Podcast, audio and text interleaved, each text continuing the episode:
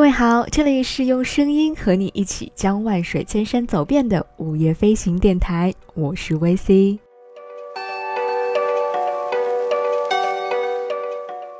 最近的很多时间都是在路上的，虽然不是旅行，可是当人处于在路上这个状态的时候，往往会考虑一些曾经在办公室里坐着的时候不曾考虑过的问题，或者说有一些话题可能是以往并没有想的那么清楚的。比如，为什么有那么多人喜欢旅行？为什么会有人和我一样那么热衷于出发的感觉？为什么人们一直那么热衷于在路上？所以在今后的节目当中，可能会陆陆续续的和大家分享一些热爱旅行的人的故事，通过他们的故事，也许我们可以更好的回答这个问题：我们为什么要旅行？人们为什么这么热衷于旅行？当我们在讨论旅行的时候，我们究竟在讨论些什么？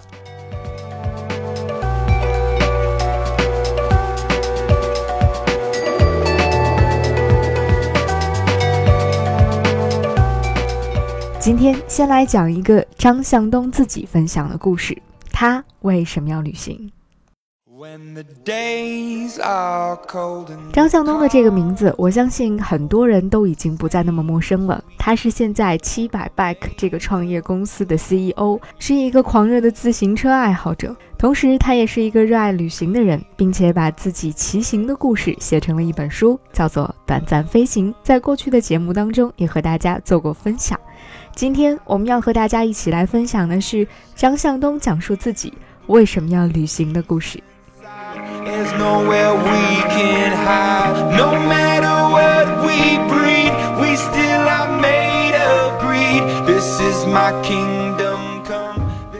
在骑车旅行之前，我也有过背包旅行，也登过几座5000米，但从来没有一种找到了最适合自己的旅行方式的感觉。2007年，我还在互联网创业，非常焦虑，想找一个安静点的，又能虐一下的方式去旅行。忽然就想到了骑车。那时候骑长途远没有今天这么流行，我就借了辆车去法国骑车。当时有个朋友在巴黎读书，之前是登山认识的朋友，他说陪我去，帮我做攻略，准备物资。那时候也没什么长途经验，就特别依赖他。没想到出了戴高乐机场，他的第一句话就是告诉我，他的签证到期了，要马上回国，我只能一个人出发了。我们在巴黎火车站道别，我一个人从波尔多开始骑车，后来在巴约拿乘了一段火车，最后是在尼斯停住。那时候工作压力太大，就是想虐一下自己，每天狂骑，恨不得能虐到自己呕吐为止，把烦心事都忘掉。出去之后就狂骑，拼命骑，也没有想着跟当地人有交流，不是为了享受。路上的很多小事儿，慢慢就改变了我的态度。讲一个小故事，当时主要红的还是诺基亚手机，导航功能很差，骑行都用纸质地图，问路是很常见的事情。有一天我怎么也找不对路，有点慌。那天恰好是周末，又在郊区，路上没人。突然看见有一个伐木工厂，我就敲门，有人出来了，高大的法国人，很友善，但他完全听不懂英文。他示意请我到办公室，我以为他让我休息一下。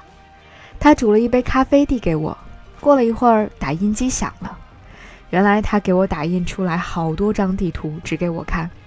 我才明白，原来这里的道路改建很多，地图太旧了。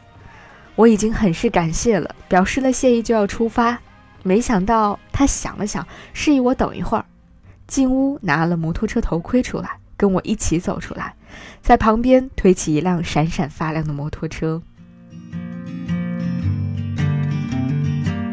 It's that ancient love. 你来问路，他帮你指路已经是不错了，请你喝咖啡是非常好了，帮你打印地图是非常非常好了，但他最后骑摩托车陪我走，这真的是太好了。可是你知道吗？他带路的方式才是最感动我的地方。他骑上摩托车之后，让我先走，他跟在后面。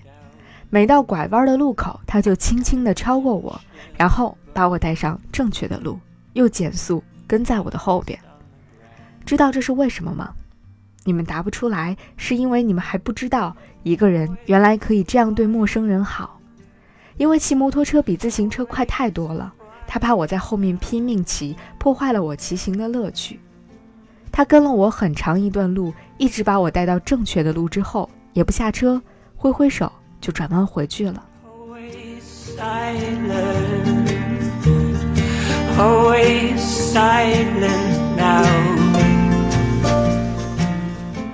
忽然发现骑车可以让你见识到陌生人之间可以有如此的善意，就这么一点小小的经历，让我觉得世界真的值得你付出。也是那次法国骑车，有一天运气特别好，先是迷路，紧接着车坏了，又开始下雨。我在雨中气急败坏的骑，找人问路，突然看见了一个人打猎，我当时特别惊讶。我当时是要去问路，但是走近之后，我问的第一个问题是：先生，天在下雨，你怎么还在打猎？他说：年轻人，晴天是好天气，雨天就不是吗？听完他的话，我有如被当头棒喝。生活永远不可能是理想状态，有开心，有焦虑，有低谷，有高峰，就像天气，有晴天也会有雨天，甚至有雪天、冰雹天。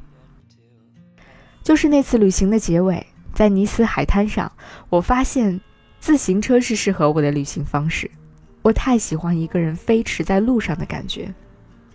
我给自己一个目标，在未来的5年里边，我每年要去一个大洲，选一条路，骑最美的路线。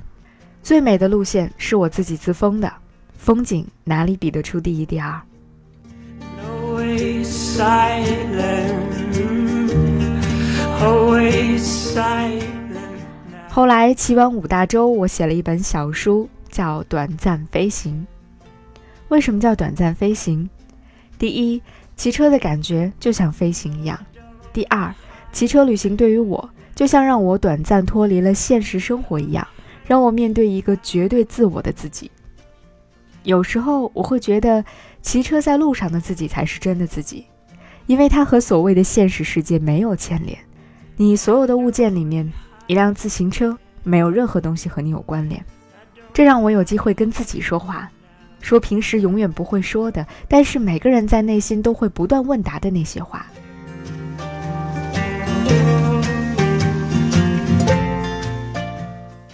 每次都是骑自行车去旅行，路途之上无依无靠，只有自行车，在他身上托付全部的期望，不由自主地对他倾注了很多的感情。慢慢的，我就爱上了自行车。在700Bike 之前，我有大概10几辆自行车，包括公路车中为环法比赛定做的自行车，大师制作的手工自行车，死飞、山地我都有。并不是炫富，只是我对汽车没兴趣。我喜欢把钱用在买我喜欢的东西上，领带、袖扣、葡萄酒，太多的东西都是跟自行车相关的。自行车本身的魅力开始在我面前展现，像是一个全新的世界。不到200年的历史，但文化多元。比如，大家看电影总可以看到一些自行车的电影。致命速递就讲一个名校毕业的小伙子，不愿意去金融机构日复一日的乏味生活，就骑死飞自行车去送快递。比利时有单车少年，剪辑堪称经典。还有偷自行车的人，是现实主义电影的经典之作。自行车代表那种可以触摸到的生活，所以很多电影中自行车是一个非常重要的载体。2014年，我决定辞职，写了一封很煽情的辞职信。我说不想白白爱过自行车。自行车是美好的事物，也是有商业价值的机会。自行车还是要回归生活，不应该把它做得那么昂贵，或者只是一件艺术品。应该人们在生活中都能体验到，每个人都用得起的，而且还要有安全感。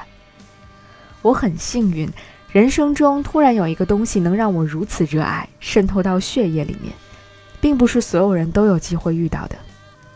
这是我很幸运的故事，能够通过它去旅行，发现无穷无尽的魅力。对我来讲，旅行最早是为了休假，后来变成一种跟自己对话的方式。再后来，它让自行车成为我人生再次创业的选择。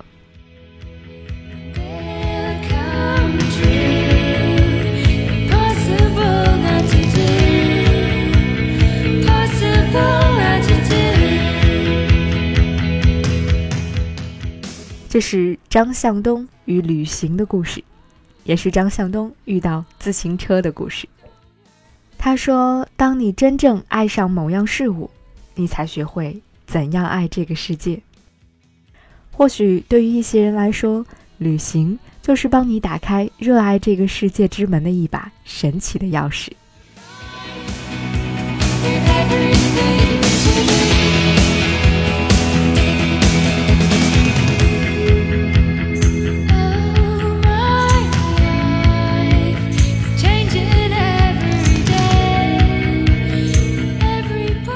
这里是午夜飞行电台，我是 VC， 用声音将万水千山走遍。